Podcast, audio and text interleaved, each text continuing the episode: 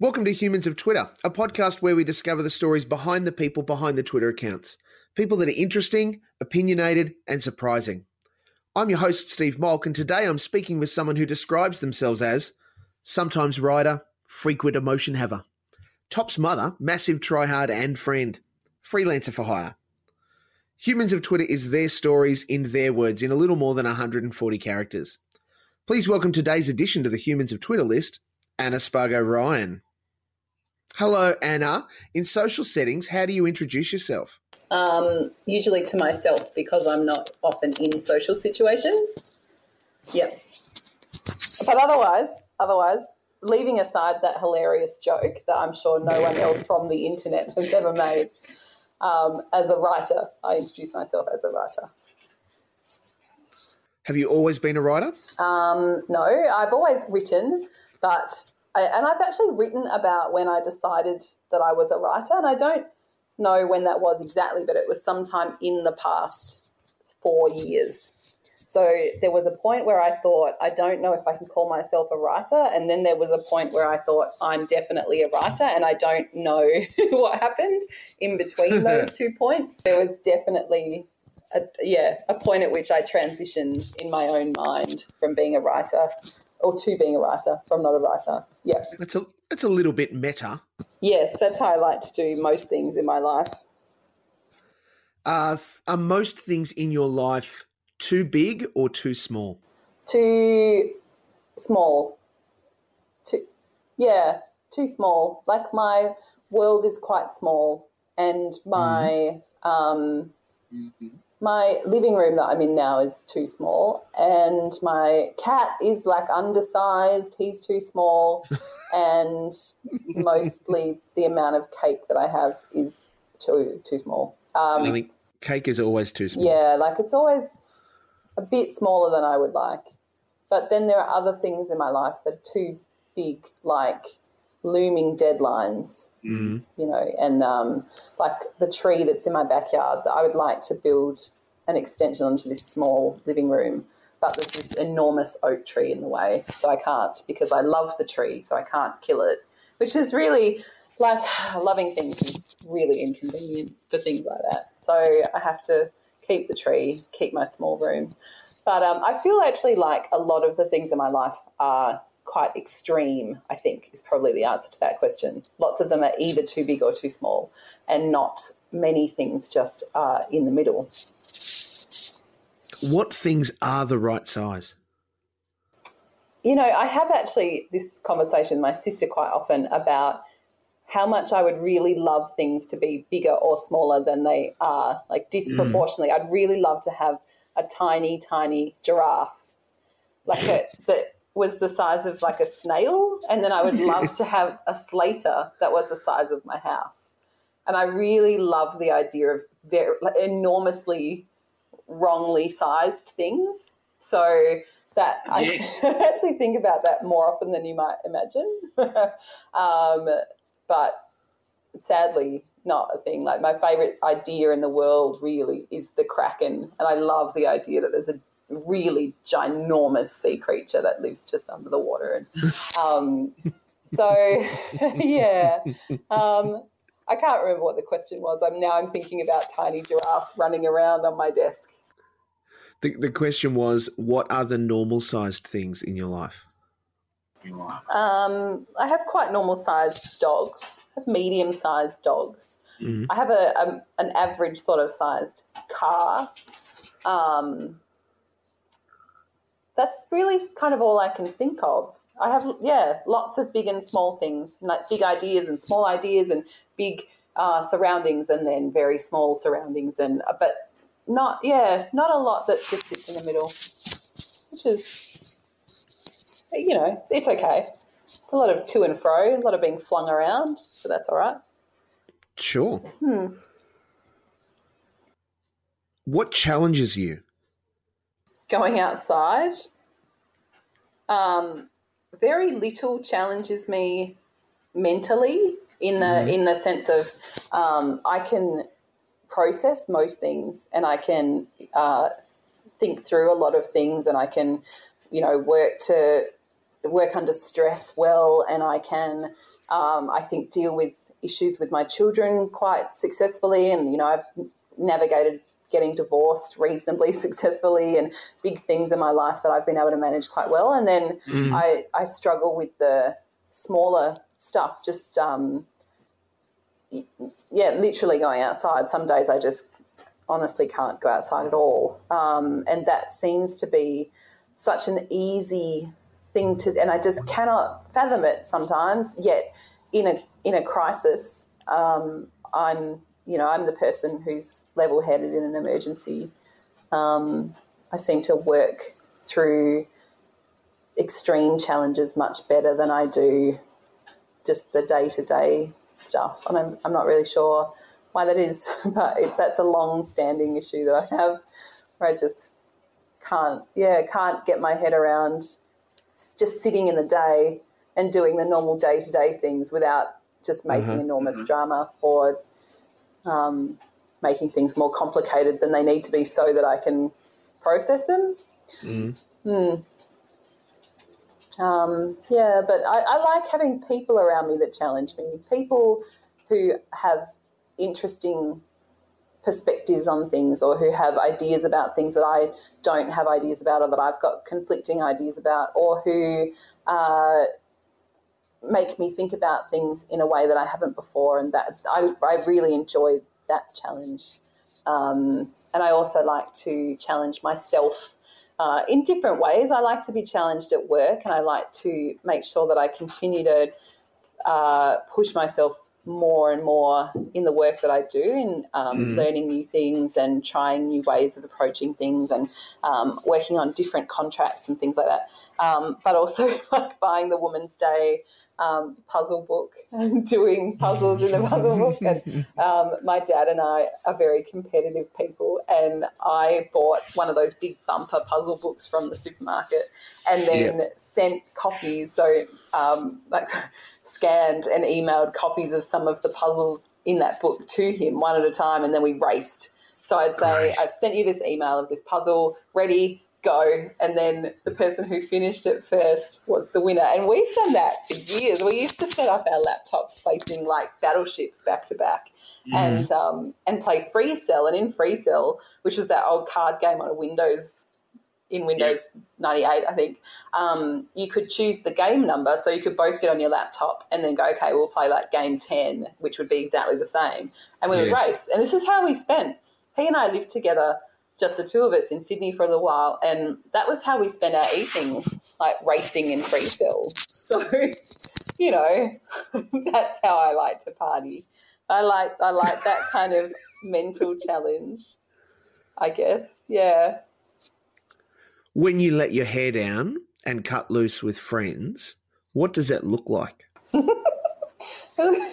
looks like playing board games we have a mm-hmm. lot of board games. I have um, dozens and dozens of board games and really nerdy board games. We have eight. What have we got?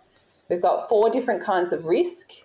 Um, mm. And then we've got games like we have lots of Settlers of Catan. We've got all the Carcassonne expansions. We've got like Munchkin and all of the expansions for Munchkin, and um, all these. A lot of them are European designed games, and they're yes. kind of um, like really basic strategic games they are really, really good fun. So we play a lot of those, and a lot of our friends come around and play them on a like on a Friday night or a Saturday night. We can often be found doing that, playing some of these quite um, socially unacceptable in normal circles board games. I've been yep. pleased to find on Twitter actually other people who also really like these games. That's been really nice because I don't feel like I'm the only person in the world doing this on a Friday night. But um, so that, and I also really like to cook for my friends. So when we do have board game evenings, it's often me cooking as well, um, and lots of laughing. We have really lovely, fun, smart, interesting friends who have just interesting stories to tell and who laugh a lot. And um, so it's usually, yeah, usually kind of sitting based. It's been a long time since I um, spent, you know, a whole night until 6 a.m. sitting at the pub. But, um, but yeah, we have quite uh, quiet, um, activity based kind of stuff. And then, yeah, just lots of chatting and laughing and, and eating. How do you describe your experience of family? Um, I have a really great immediate family, like my parents and my brother and sister. So my mum and dad, I'm the eldest. My mum and dad had me when they were in their early 30s. They'd been married for a long time when they had me. So it was a very deliberate decision, which is really nice, actually. Um, and they are just incredibly generous and supportive and kind and just wonderful people. They are the I don't even know how to describe. I have this mother who is an just incredible role model. She's um, an amazing businesswoman. She's a very uh, kind spirited grandmother and mother, and um, she just always has time to talk to me, even though she's really busy with work. And she's a fantastic role model for my daughters as well. I feel very, very lucky to have her. Um, and my dad is just like this, just uh, jovial, kind of very warm man who loves everybody as as well as he knows how to. Like everything mm. to him is his family. Just he is always focused on how he can improve the lives of the people in his family, which is just, it, I'm so, so lucky. And then I've got a little brother and sister who are also both just really kind and and generous with their time and generous with their thoughts and who actually seem to like spending time with me. And like we were I, we're quite a close family. Um, and then my brother has a family with two little kids who are also hilarious. Um, and then in my family i have my two children. So i've got two daughters. One is 12 and one is 10 um, mm-hmm. and they are quite i think they're quite exceptional children. They're sort of they're quite different from each other, but the elder daughter is very sciencey. She loves space and she wants to be an astrophysicist, and she's very, very smart. Um, wow. But she's quite dorky. She's sort of got, got where she's kind of really won in the in the smartness stakes. She's really lost in the social. So she just she doesn't. She's better at it now. She has her little also dorky space friends now.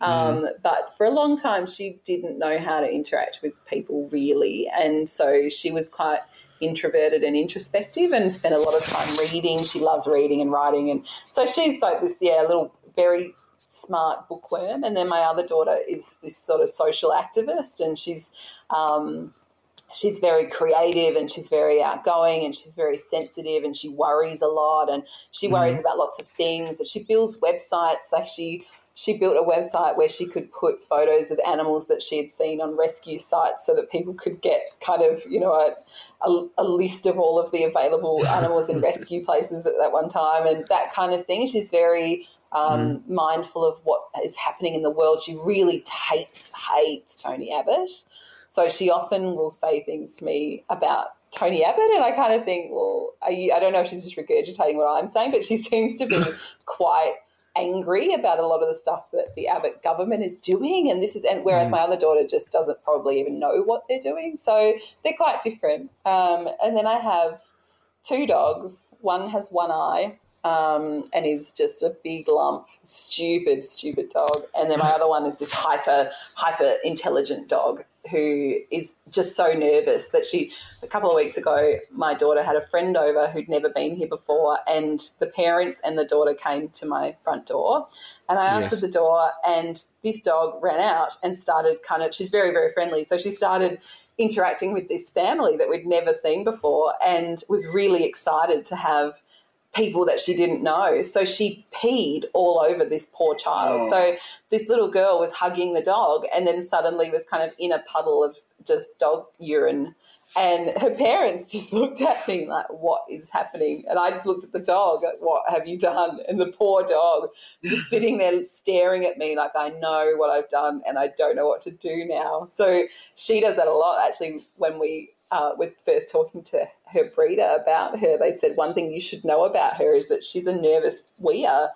And if that's not okay, then you probably shouldn't have her. And I kind of thought, oh, yeah, you know, she's only a baby. She's probably just, but she's nearly six now and she still wheezes nervously every single day I watch her do a, a, weird kind of nervy wee outside and just think you're a mess, and then think I really relate to you. Like, ball of nerves. Um, and then I've got two cats. I've got Oscar, who is this old man, he's ten, and um, and then Norman, who is um, on the internet. So he's a little idiot cat, angry, hates hates everybody, just isn't sociable at all. So he's quite fun to be around because he just his disdain is just so overt, and you just think he really hates me. I have to win his love, and um, that's sort of my whole my whole purpose in life at the moment is to try to win Norman over. Do you get nervous incontinence? I don't think so. I don't think I've ever weed from nerves. I've done other things. I've vomited from nerves. I don't think I've weed, and not like incontinently, not this uncontrollable, just panic stricken face afterwards. What have I done? Kind of a wee. No. Mm. What made you so nervous you threw up? Um, oh, lots of things make me so nervous that I feel like I'm going to throw up, but not the things you would imagine. So I sing and have been on stage a lot, and that doesn't, I, I don't feel nervous about that. Um, speaking in front of people doesn't make me feel nervous, but then like going to the shops makes me feel nervous. And some, it does, it's not always the same things. Some days I cope very well with things that would um, on other days make me very, very nervous. It's usually a situation where I haven't prepared very well for it, that usually makes me the most nervous. I'm not very good at being spontaneous. Like I need to, I like spontaneity in theory, but I like to know what's happening more. So if someone came to me and said, you know, oh, we're going on a romantic holiday to, to you know, Bali, let's go, we're going now, I wouldn't be able to go. Mm. There's no way. Mm. I would just, I need more time to prepare so anything where I'm not well prepared, that's when I get really nervous. What are you really passionate about? Mm, passionate about creative expression. So I mostly write, but mm. I also draw. I'm not good at drawing at all, but I find it to be. Amen, sister. Oh, I always thought I should be better at drawing for some reason. Like I, it, it's always something that I thought yeah, yeah, I, I can do that. Of course, I, you know, I'm a creative person. I can draw, but I just can't. I really can't. So my dad is a really good drawer, and I have often looked at his things and thought, well, you know, genetically, like I, but I cannot. But I still find it to be quite a, an interesting means of expressing myself creatively. Um, mm. I like to combine words and drawing together. Um, and I, and I sing. So that I find to be a very good release of creative tension or um, a way of kind of um, oiling the uh, oiling the hinges on creativity. If I'm feeling mm-hmm. like I haven't been creative for a little while, then it's rusty. Singing is a good way to get that moving again. Um, but I'm very passionate about people being able to express themselves um, and especially to express their passions. I don't really mind what people's passions are. I find passion about something in general to be a very attractive quality in people, whatever it is. Um, so I'm, I guess, quite passionate about passionateness. um, mm. Yeah, uh, writing is my big passion. That's my lifelong one. That I think if, if someone said to me, you know, you can do one thing every day forever, what's it going to be? It would be that. It, I find being able to write in a way that feels like it's coming out of out of some part inside of me rather than something that I'm thinking about consciously for each sentence is it's a very mm. empowering kind of a feeling to be able to just think okay that's I've you know I've kind of channeled this oh this is so yes. dweeby and terrible but like that I've channeled that emotion through through my body and out onto the page if I write something that feels like that, then I feel like I've really, um, yeah, I've really been able to tap into my passion. And cooking, I'm passionate about cooking. My brother is a chef, and um, he teaches me a lot of stuff because I'm not, I'm not necessarily a very good cook, but I really like the act of cooking. Mm. So I'm trying to get him to teach me more and more things so I won't be so awful at it. Because um, there was a period where I poisoned my family quite often. so I, yeah, I'm trying to develop a wider portfolio of things that I can cook, some more bigger, better repertoire of kind of food that tastes good as well as not being poisoned. What's your favorite kind of takeaway food? Mm, it's a toss up between. I love Thai food. Thai takeaway is mm. just so wonderful. Money bags, Thai money bags, might be the worst food you can eat for your body. Like they're really, there's nothing of good value in them at all.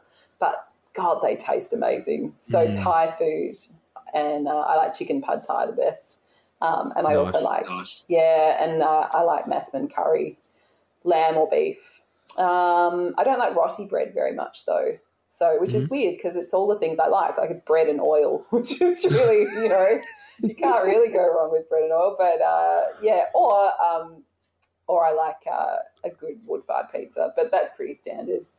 So if I had to choose, it would be Thai almost every time. What happened the last time your heart was broken? Oh God. Um, because I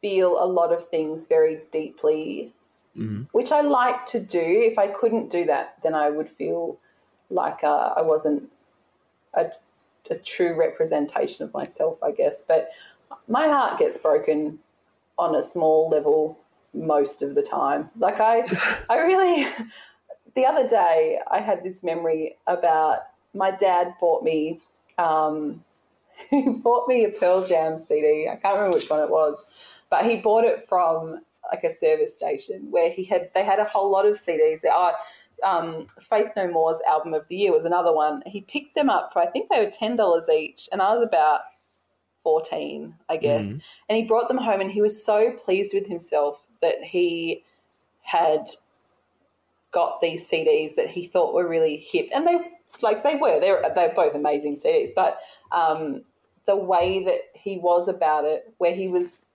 kind of trying to be hipper than he was and trying to relate to me and he didn't need to and and at the time I felt really sad about it because I didn't want him to feel like he had to do that with me. But then when I thought of it the other day, I start like just spontaneously crying. It's so mm-hmm. ridiculous. I just, there's another memory that I have of my dad renting us Weekend at Bernie's II, which was the worst movie I can remember. But he was really excited to bring it home to us. Be like, look what I got. We can watch this together. And it was so bad, but I couldn't tell him that because I, you know, and so I, I have a lot of memories like that that just float around, waiting to kind of strike me down, and that happens a lot. Um, I also kind of get personally offended by a lot of things, and um, my children do things that break my heart all the time. And I think about just like the lovely things that they did, or on the other hand, times that they were upset. So my daughter last night, my ten-year-old, said to me um, that she couldn't sleep because she was worried about these old viruses that computers used to get in the '90s. I don't know if you remember, but you could get a virus where, and I had one a couple of times where a like a face would come up on your screen and mm. laugh at you and then tell you it was going to shut your computer down and then your computer would shut down. And I told her about this and now she can't, like three months ago, now she can't sleep because she's worried it will happen on her computer, which it just, and so I felt last night, I was kind of, oh my God, that poor, poor little child. She's, she's so worried about something that just doesn't require worrying at all. Um, but yeah, in my personal relationship, um, I feel heartbroken a lot I, my partner and I have very different ideas about what's what's important to think about in life, um, and we've had a, a hard time together over a period of years. So we've been together for eight years, and that eight year period has included lots of things that have been very difficult at the time, but that have also had long term effects on our relationship and our ability to deal with um, to deal with difficulties in our relationship now that it, they still there's kind of residual um, residual sadness I guess um, in our relationship that can make yeah additional difficulty because quite difficult. It just gets lumped on top of it, um, and that even you know I don't know, probably weekly. I think what is this? What are we doing?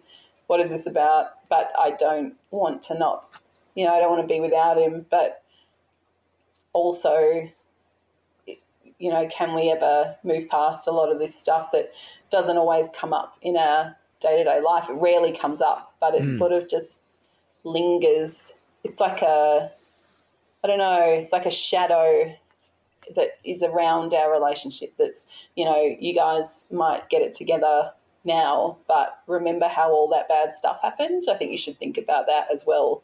And like, you can only think about your relationship now in the context of all those terrible things that happened before. And um, so that's another one of the things that's quite, that is big in my mm. life that I wish was normal sized, where I kind of think this relationship is, it has more things in it than it really needs to. It's got all these extra, extra stories in it that don't make it a necessarily a healthy relationship now.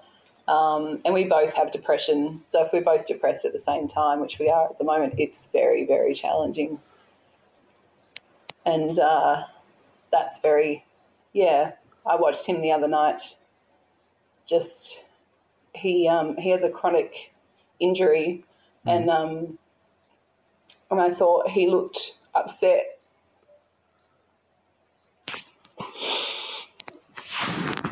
And uh, I thought he was upset with something that I had did, I had did that I had done, um, and he wasn't. He was just struggling with his chronic, the chronicness, mm. and that was that was probably when I was when I last felt heartbroken. I guess based on how I'm feeling now, that was probably it. Are, are, you all right, mate? Do you want to take yeah, a break? Yeah, no, no, okay. Um, I cry a lot. I really like crying. Um, I'm a big crier. I cry at everything.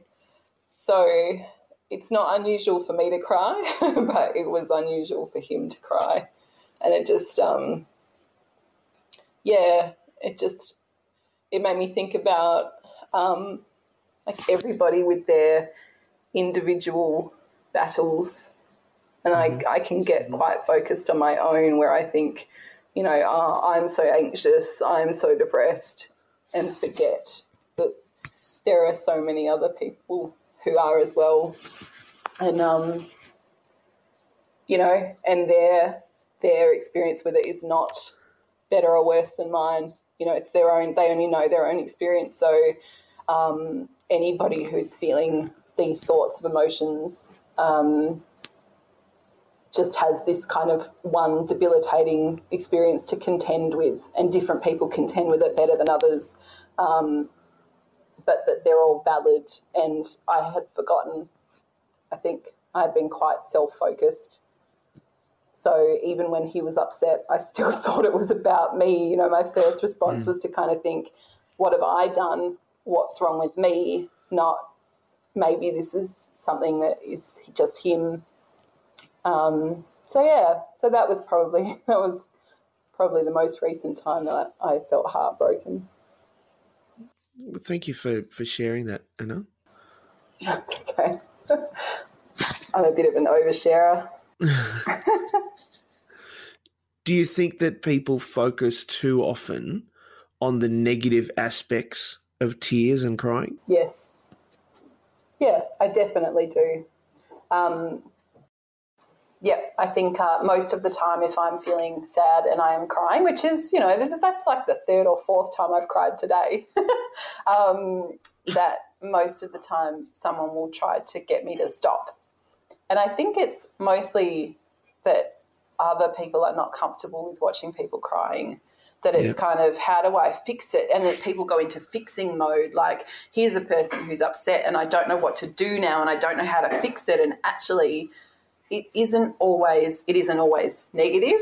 You know, mm-hmm. People can be moved by all kinds of things, and they're not always. It's not always sadness.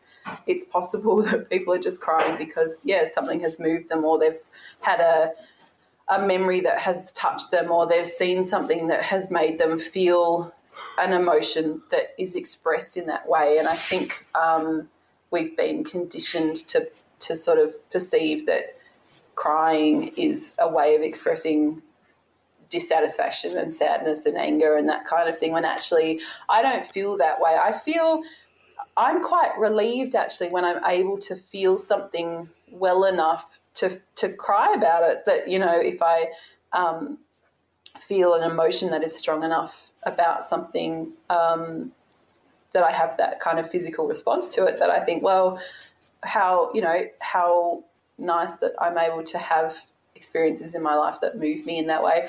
Not sadness. Like I don't I don't feel grateful to be sad, mm. but I do feel grateful to be um, connected that much with my emotions, I guess. Um, it definitely helps with the creative activity that I do. It helps me with writing to feel, I often cry while I'm writing, and that's not negative. That's, you know, it's just about um, either, you know, a memory that's very strong or a relationship with someone that is very moving or emotionally charged for some reason or it, and it isn't doesn't need to be fixed and it doesn't need to be stopped. You know, it, it's not. I'm not going to cry for ever and ever. It's just about, you know, it's a release of tension and it's a release of emotion. And I think it's, I think it's fine. I think unless someone doesn't want to be crying or is in, you know, other sorts of clear distress as well as crying, then it's sort of just part of like human expression. I think. I think it's that and not negative.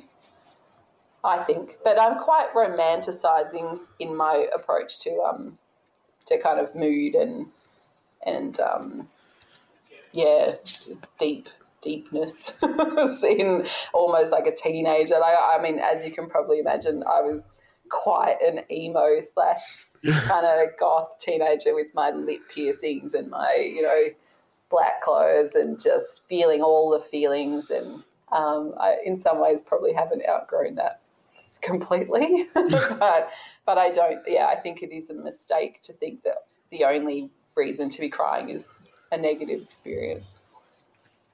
If a television producer was to build a reality TV show around you, what would it be? Um, I'd really like it to be like The Bachelor, but for friends. So I found it really, really hard to make friends as an adult.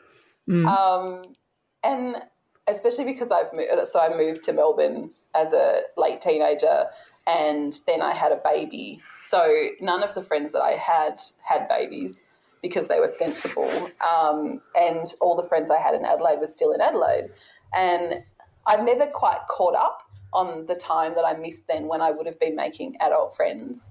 Mm. So it's only now, as, now that my children are old enough and other people have children now as well. So a lot of my friends now have babies um, now I feel like I can actually work on making new adult friends. But I don't know how to do it. I don't know how you go to someone and like it's easy if it's a romantic interest, I think, where you can just go to someone, you, you can ask them out.